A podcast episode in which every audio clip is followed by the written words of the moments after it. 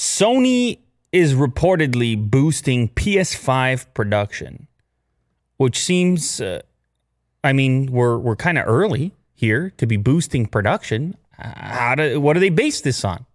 How do they know what the demand is going to be? What do they do? They look at Google Trends like we do, and they just see PS5 skyrocketing and say, "Oh man, maybe we got the math wrong on that one." Yeah, right.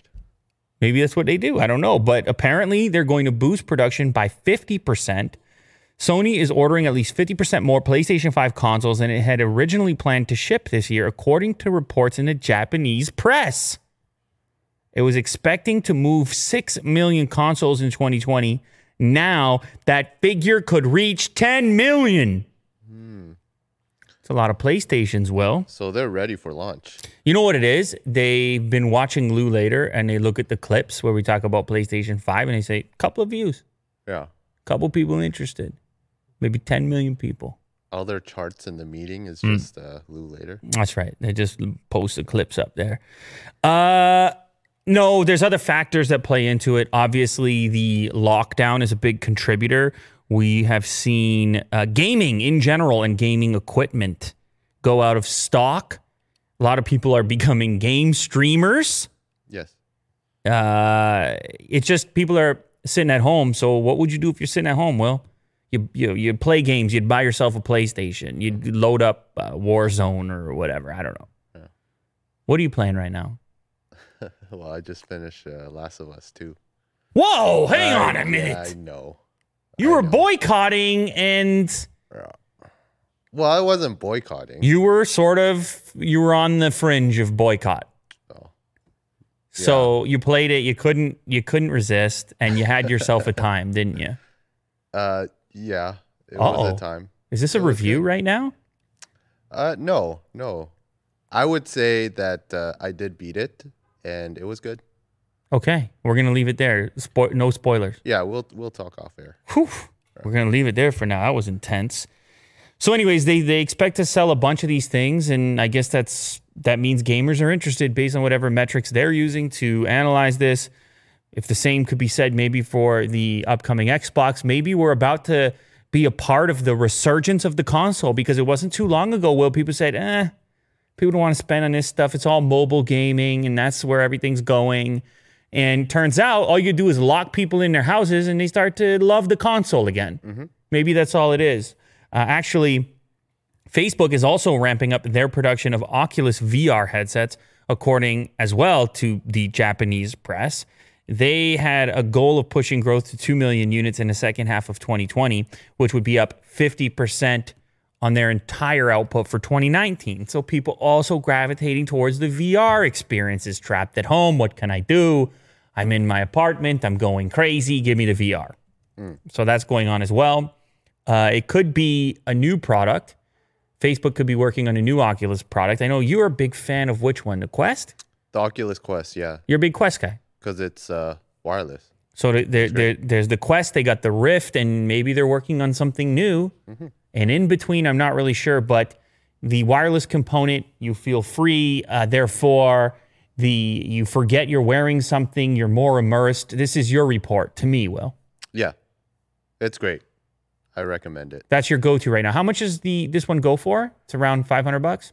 550 Canadian Okay, for the 64 gig. So depending which version you go for, it's an all-in-one, do-it-all type of thing. Uh, but but like I said, in order to build, in order to grow further, they may be launching another new product, and uh, and they're looking forward to shipping more. So paying off for Facebook. It was an odd acquisition at the time. People thought, what, what is Facebook trying to do here with Oculus? they did good. This is weird. And then now you're starting to see some things come together that even Willie Do likes, and Willie Do likes very little. It was maybe a day, maybe two days ago, we were talking about Oppo and the fact that they were going to release 120, or not release, but announce, show off 125 watt smartphone. Crazy. I mean, it's hard, you got to call it even beyond fast charging at this point. It's just, it's really uh, hyper charging. Does anyone use that language? Probably someone does. Uh, anyways, they showed showed off 125 watt tech that'll charge up uh, a 4,000 milliamp hour phone in 20 minutes. This uh, a lot of people are skeptical of this tech or they're nervous about this tech, saying, "Oh my goodness, it's going to be so much heat. My battery is going to explode." this and that.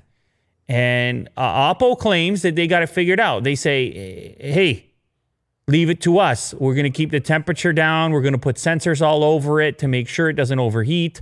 Uh, by keeping the the temperature down, it's also going to extend the lifespan of that particular battery. Look at the beautiful graphic, Super VOOC. That was 2.0 on the channel on Unbox Therapy, and that was some quick googling by Willie. He brings up the the video, he shows it off.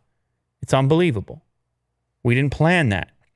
The headline figures of the system are that it can charge a 4,000 milliamp hour battery in 20 minutes and uh, 41% of that battery in five minutes. That's some real time stuff if you watch it. This would beat Oppo's own record for fast charging uh, battery of that size by around 10 minutes. A huge improvement. It'll be a bigger charger, by the way, which is important to note as well. They also put out a much faster wireless charger at 65 watts. If you scroll down a little bit on this article, you'll see that unit. It's called AirVOOC, as it would be called, as you would do if you were into the VOOC business. Yeah. You put an air on front of it, in front of it. And so that's uh, that's some some new tech as well to bring some of that fast charging capability to the wireless folks as well, which is kind of nice. Now, if you click over to the next tab, you'll actually see a video demonstration. This is the new piece of this 125 watt live flash charge. Check the speed, and you let this play. And of course, it's sped up a little bit, but you watch this clock when they turn the power on, mm. and my God, that I mean, satisfying. If that doesn't get you going, I don't know what will. You're in the wrong business if that doesn't get you going, well. And so, the temperature gauge. Five minutes, you were almost at 50%. And now we're still flying. And look at this. It's going to hit 20 minutes and it's going to be 100%. That's some next level Super VOOC. And, uh, and Oppo's behind it. So it's uh, some really impressive stuff.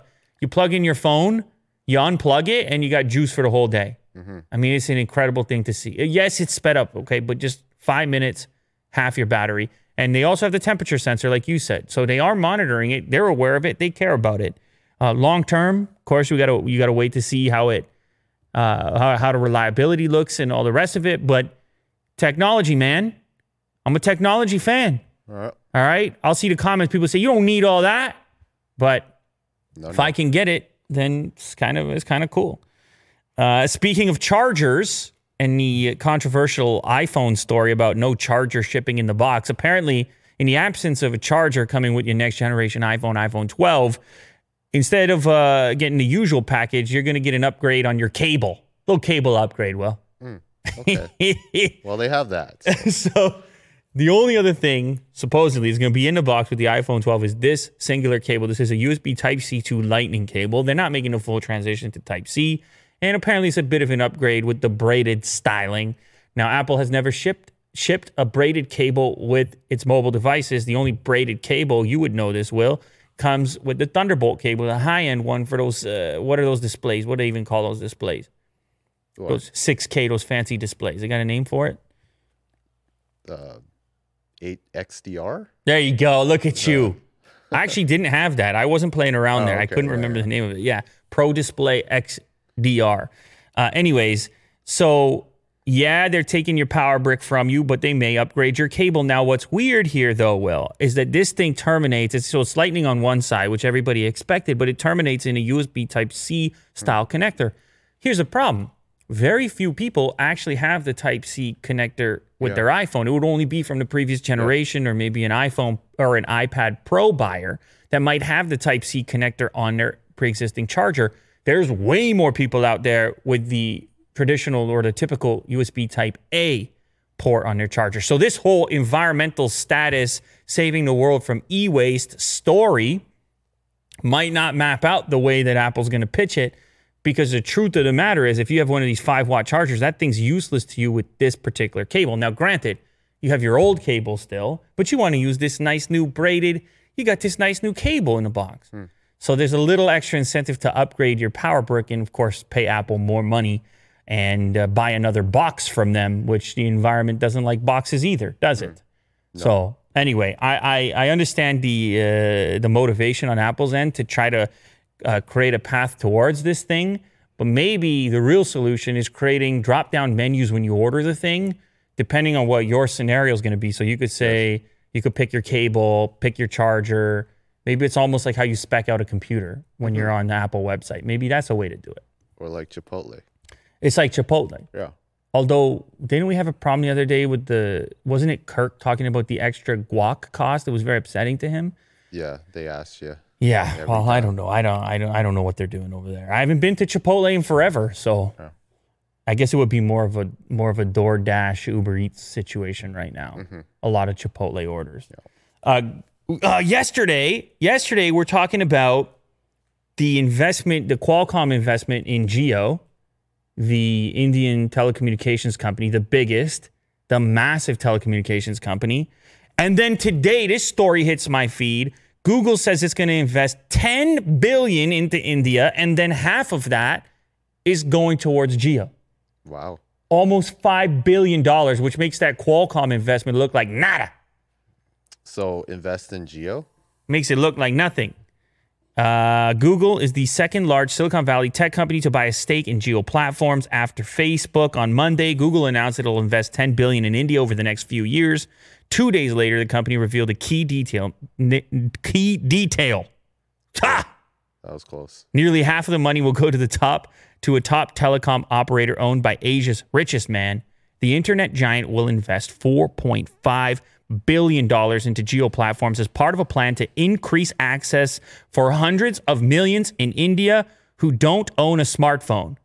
This comes from Google CEO Sundar Pichai. He tweeted this out, and uh, this is a big stake, man. This is a big move. And you look at it on the surface, you say, okay, well, what are they going to do? What do they mean by that? They're they're gonna uh, they're gonna increase access to hundreds of millions in India who don't own a smartphone. You know what this means, Will? They're actually going to collab on a smartphone. Mm. You didn't expect that. You didn't see that coming. As part of the Jio investment, Google and Jio will work together to create an affordable entry level Android smartphone for more than 500 million Indians who still don't have access to the internet. Hmm. That's a big number. Yeah. That's a bigger number than the entire population of the US. That's how big the market still has to get in India, all the extra people that have to come online. Now, it's important to note, you're well aware of this, Will, that the operating system of choice in India is Android. So you understand why Google has to stay invested in this thing. Yep. And uh, it actually accounts for 99% of the mobile operators. How Apple barely got that little piece in there. Yeah. Yeah. And so it makes sense for them to shake hands on this and also work together. And all I got to say is, man, Jio is shaking some hands. Mm-hmm. Well, I mean, they're not shaking hands, they're touching elbows in Yeah. 2020, but nonetheless, mm. they're making moves. Business. And they have a tremendous number of customers. I feel like I just need to let you know Jio is the country's largest telecom carrier with 370 million subscribers. That's more subscribers than the population of the United States mm-hmm. by some estimates Yes. Whoa, that's some big business. And I know you're a big business guy yourself. Yeah. Yeah. So Jio keeps doing it. Google's going to take a piece of it. Google's going to get involved. And uh, shout out to the 500 million in India about to come online. They're going to try to help you out. I don't know. We'll see how it goes. But Jio has a track record, I should say, of delivering a lot for a little. I've seen the data costs across the globe adjusted for those regions, and people in India are really getting an amazing deal on mobile. Mobile data, it's incredible and fast speeds, and it's likely it appears it's going to be the same thing moving forward when 5G kicks around. So exciting times for India. Back to school spending could hit a record as parents are buying costly technology for their kids at home. Uh, this apparently, you know, a lot a lot of people are out of work with the with the uh, lockdown stuff, and they're doing the video conferencing and they're on the Zoom, and so are the students. A lot of students are not going to school as well, and so you put those two things together and you say to yourself, well, people are out of work, maybe they're not spending as much. You're curious how people are going to act with the back to school stuff. But it turns out, based on uh, based on some investigation here, and and I guess uh, some surveying, as you would do to get some to gather some info, some intel, people are actually going to spend more this back to school on technology. And the reason being is because they don't know. They got a lot of questions. Are people kids going to go back? They got that janky old computer over there. Should they get an upgrade? If they're going to be sat at home, if they're going to be uh, at the dining room table, maybe it's time to think about investing in in a better a better laptop, a nicer headset, an extra another laptop because they keep stealing the kids stealing the parents' equipment. Yes. But as the longer this thing goes, people start to really consider a future in which, even if it's partial, that there's going to just be a lot more education taking place at a distance. And it goes across the whole spectrum. Goes from elementary school into high school and of course all the way up to college as well. I don't know if you saw the report Harvard, they just said we're going to do it all from home. And some people are upset because they said we're going to also charge the same amount of money. And so there was a little bit of uh, outrage on Twitter, but you're not surprised to find outrage on Twitter No, no. because that's where outrage tends to go, doesn't it? That's where it's born. Somehow finds its way onto Twitter. It's got a fast express lane. Is that outrage you got there? Because we're that's exactly what we're looking for. Yeah. Come on it. Yeah, come come right here. Parents of kids in elementary through high school plan to spend an average of 789.49 per family. That's USD, topping a previous record of 696.70. So spent pretty big increase, almost a hundred dollar increase there. This is according to the National Retail Federation. They do an annual survey. College students go even higher. They're expected to spend 1,059 and 20 cents per family. That's up from 976. Most parents don't know whether their children will be sitting in a classroom or in front of a computer in the dining room, as I as I mentioned. But they do know the value of an education. So, uh, what does this mean, Will? Well, a couple things.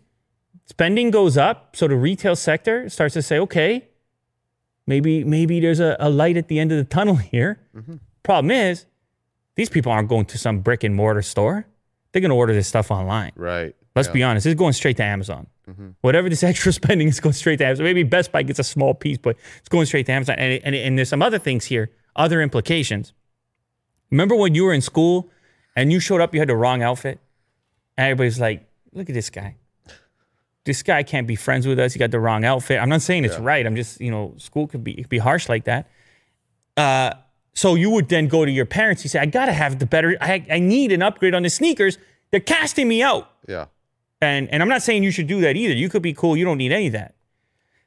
But that's sort of how things operate sometimes. Well, you don't have any of this going on. And the same thing happened to the business casual clothing for adults, where you may spend more on technology now. If you don't have to go out in public as much, show off as frequently, Yeah. you could just sit there. You just all you need is a shirt, and you sit at the dining room table. No one's seeing the sneakers. Mm-hmm. So the department stores are in real trouble, regardless. The malls mm-hmm. are in real trouble, regardless. And it looks like Amazon's just gonna. I'm guessing this is gonna vacuum up all that extra spending, Yeah. as you would if you were Amazon and if your name was Jeff Bezos. Uh, Texas County approves tax breaks for Tesla if it builds a 1.1 billion dollar car plant near Austin. Tesla's been looking for a place to build this Cybertruck. You know, a lot of demand, a lot of interest in that Cybertruck.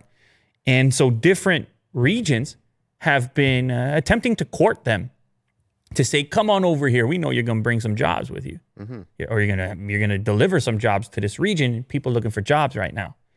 Uh, unemployment is up in a lot of regions due to the lockdown, as mentioned previous story, and so he's getting pitched from Texas and near Austin, getting pitched from Oklahoma, near Tulsa, a couple places that this uh, that this factory could go.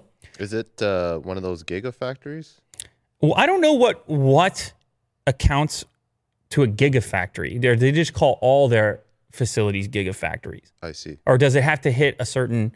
Actually, the next story is going to be talking about a gigafactory. This would probably be that. I don't know if it has to be a certain scale to be called that. Right. But anyways, it would be the the plant responsible for uh, the Cybertruck. Yeah, it's they're going to call it a gigafactory. I think they call every factory a gigafactory. I'm, For, for car production. I'm pretty sure every car production facility Yeah. they do, I think they call it a gigafactory because they did the same thing in Shanghai, right? Yeah. Travis County in Texas has voted to give Tesla tax breaks worth a minimum of 14.7 million to build a new car plant and eventually employ thousands near the Austin airport. The site where Tesla has proposed to build the next gigafactory is known as the Austin Green Development. Tesla still has to purchase the land uh, for an estimated 5 million plus another 1.1 billion at least to build the plant. These are high-tech plants going on there. Uh, so they had a little conversation in their uh, city hall type of setup. Some people for it, some people against it. Obviously, on the for side is the idea of uh, economic improvement, jobs, all the rest of it. On the flip side, people say, uh, what are they going to pay people? What's the minimum wage? Can we have a union? You know, your usual conversations that will happen in a, in a situation like that. In February 2020, the Texas Workforce Commission reported 19,342 unemployed in the county in which the proposition exists. So in Travis County, 20,000 unemployed, which is an un- unemployment rate of 2.6. But by May 2020, because of the outbreak, that went up to 81,000 unemployed, which is a rate of 11.6. So there's there's going to be tough to keep them out. If they if Tesla wants to be there, it's going to be hard to imagine that people wouldn't want these jobs. It's going to be hard to imagine that. Tesla has said that uh, they'll provide a minimum wage of at least $15 an hour for food service and cus- custodial workers, but people are concerned with the higher paying jobs and what those are going to look like as well. But uh, it remains to be seen. There's no decisions been made. It's a it's a it's a curious uh, it's a curious situation if Tesla goes there or goes. But it does seem like Elon is interested in the idea of diversifying away from strictly being in Fremont there in California. Yes. He, he's not the most friendly with a lot of these California uh, uh, politicians. If you remember, I don't know, there's a back and forth on Twitter. Remember what I said about Twitter earlier? Yeah. Outrage. Yeah, there's a back and forth on Twitter. Uh, here we have a report, a teaser of another gigafactory. I know you love the word. You're, you're keeping me uh, keeping me honest on the word here. Gigafactory, big factory. Uh, this is an image that a render that was shared on Elon Musk's uh, Twitter account, and it's for Berlin. And this, I don't know what you think about these renders. It looks pretty futuristic. He's got the Tesla semi trucks all lined up on the side of it. He made a couple jokes as well, suggesting that there would be a swimming pool on top. I think he might be joking about. I don't know. I don't think he actually means that's going to happen. Uh, this model or this gigafactory is uh, likely going to be for the Model Y, the new Model Y, I believe. Let's see here. Behind the clean, futuristic theme of Gigafactory Berlin, the facility is evidently optimized for efficiency. A look at the sides of the facility shows that it is filled with loading bays for trucks. This is similar to Tesla's strategy in Gigafactory Shanghai. The Model 3 ramp, after all, has been amazingly smooth in Shanghai. So, obviously, the Chinese uh, Model 3s or Model 3s destined for China now coming out of Shanghai directly. I believe this one's going to be for the Model Y, though. I'm fairly certain. And a lot of interest, a lot of attention has been placed on the Model Y. That's a nice image. That's a cool Yeah, image. I saw this one. I was trying to look for it What is that? That's like a some sort of a just a water feature in front. with the pool. Yeah, I, I don't. with the pool up there. Oh, it does I have a think so, pool. yeah. it does have a pool on the on the roof and some. Okay, Some tanning yeah, maybe they beds, do you it. know. It's pretty cool. Those are solar panels on top, very futuristic. And one thing you don't see, apparently, that's been hidden in the design is the smokestacks, the uh-huh. chimneys. You don't see any chimneys, No. which is is uh, kind of typical when you're looking at a large facility. So this is, uh, according to Elon Musk, 20 minutes from the new international airport and 30 minutes from Berlin. And it'll have its own train station. Now, I've been to Berlin a few times because that's where IFA happens. And the airport is a little, the T- Tegel airport is, is, is old. It's a little rickety. Yeah, I mean, it's just it's it's bit it's a bit weird. Uh, it has some charm to it, but this is a big deal. They're getting that new a new big international airport and a new a new big Tesla gigafactory. Uh, that city's going going much going modern. It's going and, places, yeah. and that's kind of cool. Uh, speaking of the Model Y, I found this video on Inside EVs. This dude is not happy about his Model Y. All right. So, well, what is his YouTube channel, by the way? This guy, just give him a shout out. Technology Expo is the YouTube channel, which it was then uh, posted about on Inside EVs. And this guy, I watched the whole video. I watched 11 minutes. He does this exhaustive up and down inspection of his new Model Y. And he's not happy about it, Will. You know, Really? he- well, he finds a couple of things he doesn't like. He goes around looking for the fit, the the fit of the various panels. They, they've uh, Tesla has had some issues in the past with the quality control, and so he goes around. He looks at the tolerances. He looks at the the seams and the gaps, what they call panel gaps in the in the car business. And it's a type of thing in manufacturing which uh, requires a certain amount of attention to detail uh, robots. You know, the automated assembly lines attempt to eliminate this type of this type of error. He speculates that a lot of the issues he runs has run into may have to do with welding. But but what this boils down to is these type of uh, um, imperfections that are mostly superficial, not functional. Okay. So he finds, for example, the charge cap, the charge port, the door on the charge port, it it bulges out more than more than it should. That's the charge. There it is, right there. So it's supposed to be seamless with the tail light, and it bulges out. And if you could go look at the other side of the vehicle, it actually is different. It's indented. And then he finds on the front headlight that one of them has a huge gap in between the hood and the other one does not. And the same thing with the door. And he just goes, it's exhaustive. It's Right. it's kind of hard to make it through the whole thing, but it's kind of understandable. He spent sixty one thousand dollars on the thing, and you might uh, you might inspect it if it was yours, and you may uh, uh, pay a lot of attention to this kind of stuff. It may bug you over time, these misalignments and things like this. And then the other thing he found is a problem Tesla has had as well in the past, which is the paint work, where there's a number of imperfections in the paint that he's also able to find and uh, and obviously be unhappy with. He's got the white paint job on there. Basically, the conclusion of the video, at least where this guy sets his expectation, is that you should hold off buying a Model Y since it's Gen 1 and they're and they're sorting things out. Another speculation he has is that there's shared components that might not fit well because they're being pulled from the Model 3 to fit into the Model Y. Um, this this thing is going to be a popular vehicle, like any other vehicle where you're rushing to meet uh, a high demand, and making cars is hard, and this kind of stuff happens. And so, if you are very sensitive to this kind of stuff, you're going to want to hold off being an early early adopter of this particular model, and and that's that's sort of the message of the video. However, I just I don't know why I, I have a little bit of sympathy here, only because, uh, like like I said, it's it, you think about the systems that have been put in place in, in, in in Japan at the Toyota plant, the level of inspection and processes over decades mm-hmm. to get to the attention level necessary to to be able to replicate results over and over again and shrink gaps and all the rest of it. It's just, I have a lot of appreciation for it. Mm-hmm. And so I can imagine how difficult it is as a new company to get to that level from a quality control perspective. Right. Now, granted, the guy goes on the inside of the vehicle. He says it's pretty much okay on the inside. You can check it out for yourself if you're curious or if you're considering a Model Y. I think you might find this video to be useful, at least to set your expectations. Because the last piece I'll add on it, he took it to the service center and said, Look, here's all these imperfections, things I don't like. And they said, Look, that's within our spec. Oh. And he said, he said, what kind of a spec is that? And they said, look, it's within our spec. And they touched up a few spots. And so, Right. look, it depends where you land. I don't know. Let me ask you, Will, if if you found these type of things on your new Model Y, you spend uh, sixty-one thousand US. So this model, if you got it, that's almost eighty grand, 90 grand. So it's you know It's a in, pretty Ca- penny. in, in Canadian dollars. oh yeah.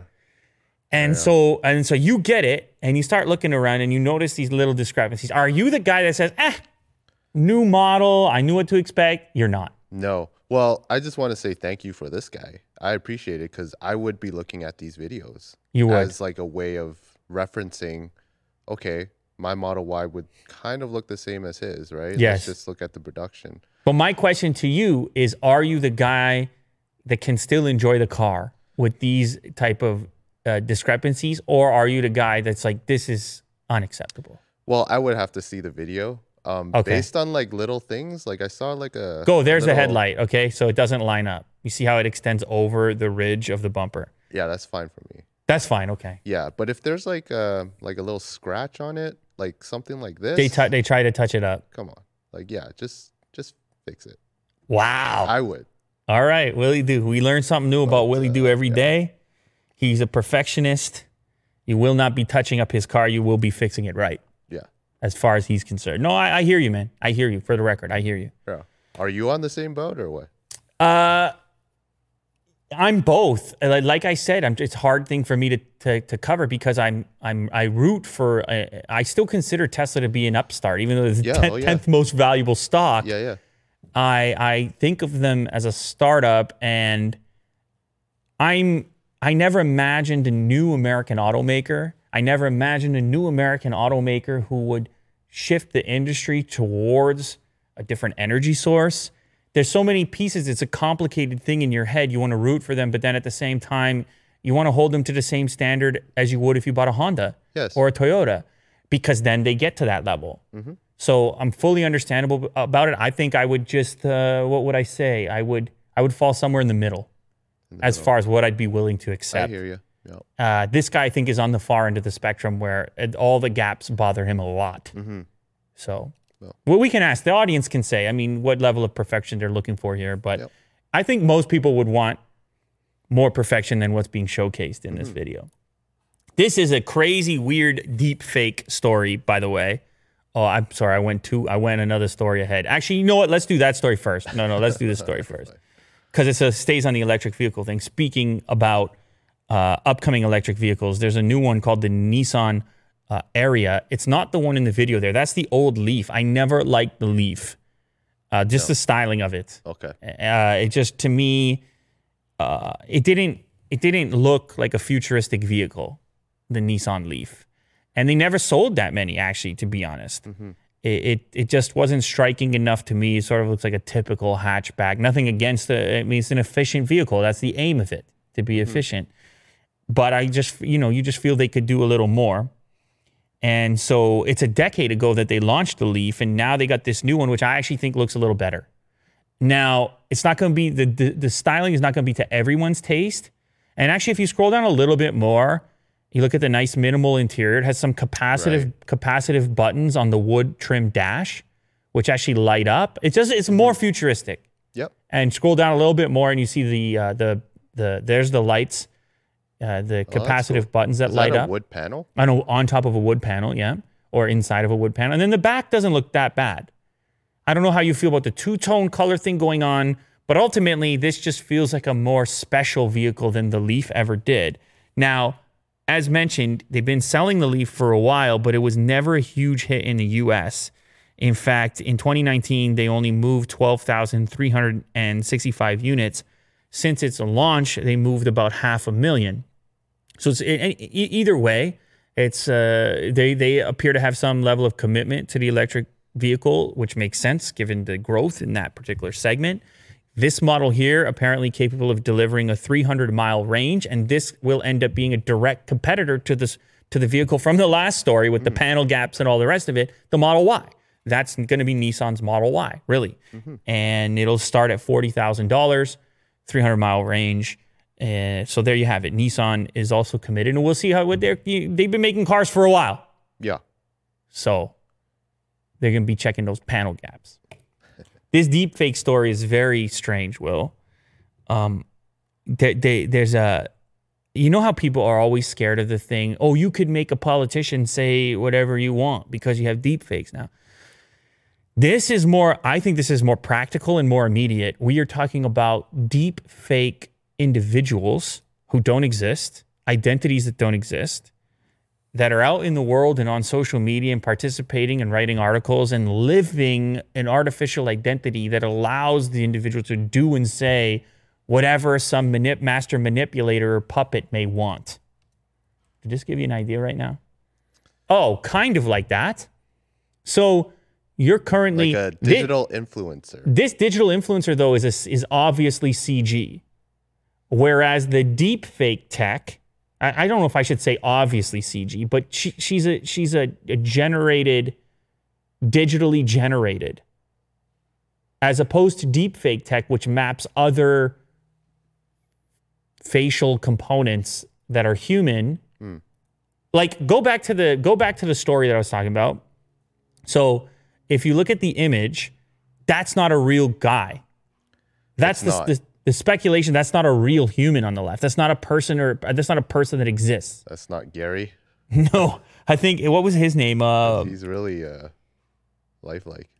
this guy is supposedly a British student and a freelance writer by the name of Oliver Taylor. However, the heat map on the right is a new software developed by a Tel Aviv based deepfake detection company that highlights via a heat map the areas within the photo that are likely to be generated via deepfake technology.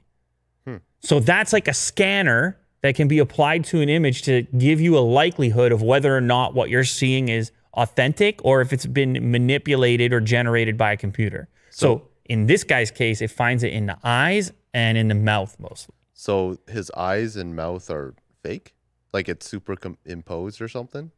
Well, the suggestion here from from this particular firm is that the entire identity is fake. Oh, so so what's with the heat map? The heat map the heat map identifies the regions that indicate whether it's a fake or not. So the the majority of the manipulation of this particular image happened in the eyes and the mouth. I see. Right.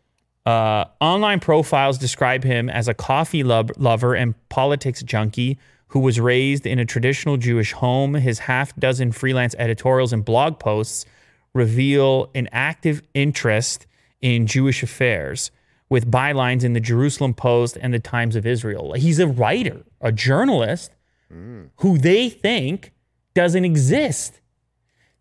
So, what I'm trying to get at here, Will, is you don't have the same human consequences. Mm-hmm. If you just are a puppeteer, you have 10 different writers, you can set a particular agenda, deep fake the identities. Because when people went to investigate, they're like, this guy has no history. Who is this person? Yeah, and the writer gets heat. The writer can get all the heat in the world because he doesn't exist. No Yeah. one cares. There's no identity that you have to protect. And if the person gets obliterated and can't write any more articles, so what? Make another one. Yeah. That's uh that's pretty genius.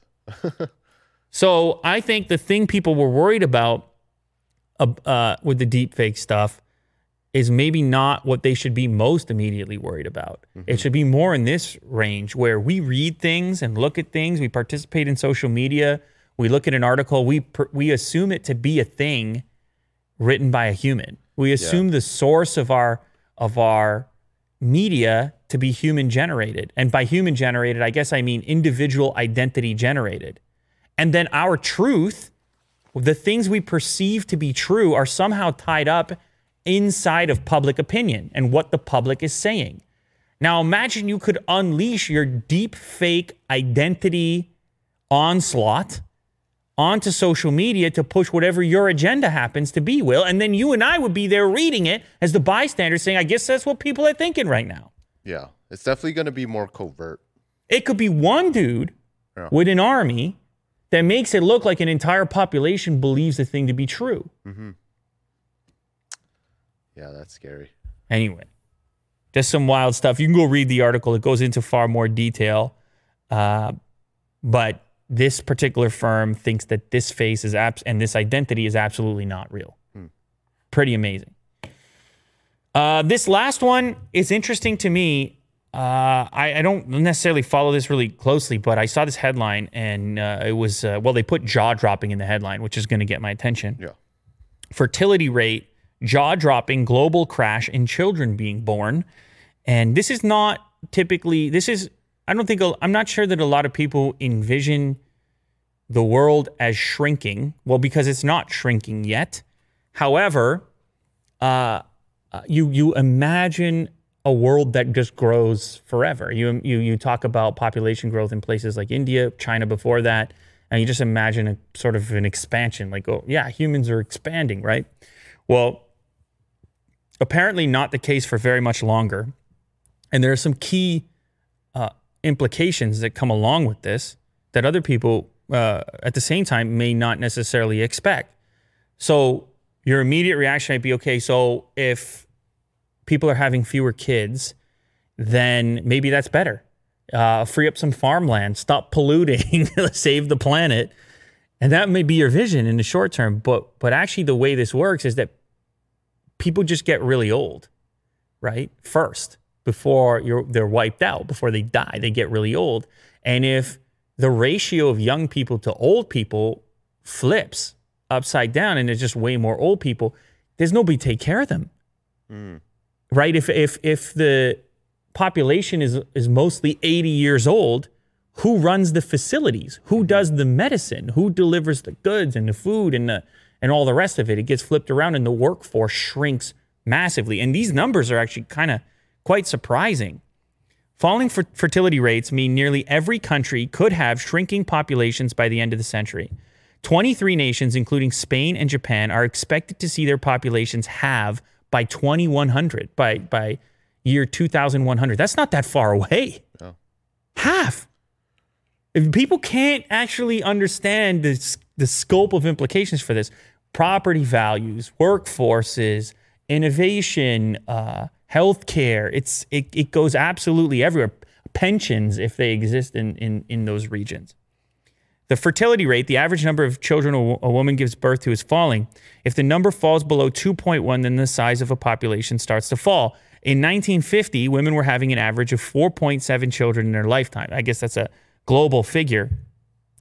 Uh, research at the, researchers at the University of Washington's Institute of Health Metrics show a fertility rate in 2017 of 2.4, and their study published, the most recent study, projects it will fall below 1.7 by 2100. Mm.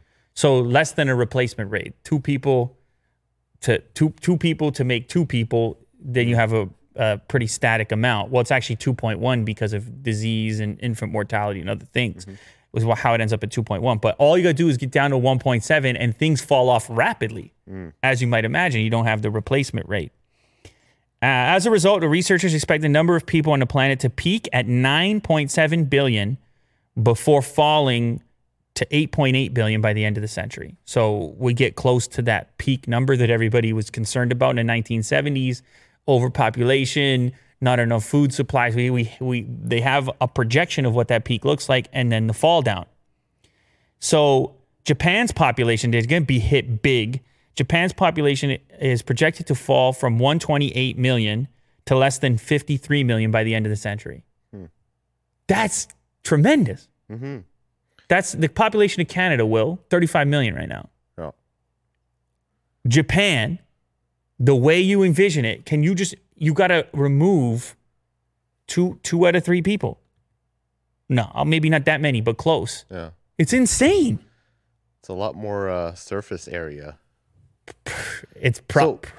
go ahead, go ahead, Will. What you got? Well, does that mean that production um, is just going to be slowed way down? yeah, productivity. Yeah, Yeah. yeah. The majority of productivity comes uh, via the working age group. Yeah. And so long before everyone gets wiped off the the uh, the data sheet here, long before everybody dies completely, they're out of the workforce for a while. You have something called retirement. Uh, but that's going to be it's going to be very difficult to watch it take place in a traditional manner without the replacement for people within the workforce. Keep the economy going. Pay taxes. Yes. Who pays the taxes? Build the roads, bring the health care, all the rest of it. It's it's not your your your senior age group. For the most part, they're out of the workforce. They're chilling out. They're living off the reserves, off the retirement. So this even affects some of the big big countries. The China number is uh, pretty amazing to see. It's on this graph right here. Uh, Ch- China's population was exploding for so long. Now it's obviously moving the other direction, or it will over the uh, the coming 80 or so years as that population ages, and then that replacement rate also isn't met. This study projects that 183 out of 195 countries will have a have a fertility rate below the replacement level. So the, pretty much the whole world, with the exception of some parts of Africa. Mm-hmm. And what's going to happen here is that a power shift takes place, and a new value gets associated with immigration as you have to bring workforces in and open your borders a little bit. Say, man, if we don't replace it, now in some countries, places like Sweden, they actually try to encourage, uh, incentivize the birth rate to try to avoid having this issue. And they were able to affect it a little bit from 1.7, 1.7 to 1.9, but nowhere near where it would have to be to avoid the uh, the collapse in its entirety. It's just a key piece of how we operate as a society is that as some move out of the workforce, new people come in to take their place and keep things rolling in, in, in- at a certain pace. And without that happening, the the the whole world shifts into some other uh, situation where maybe you start to look towards technology to, I don't know, fill the gap, fill the void a little bit.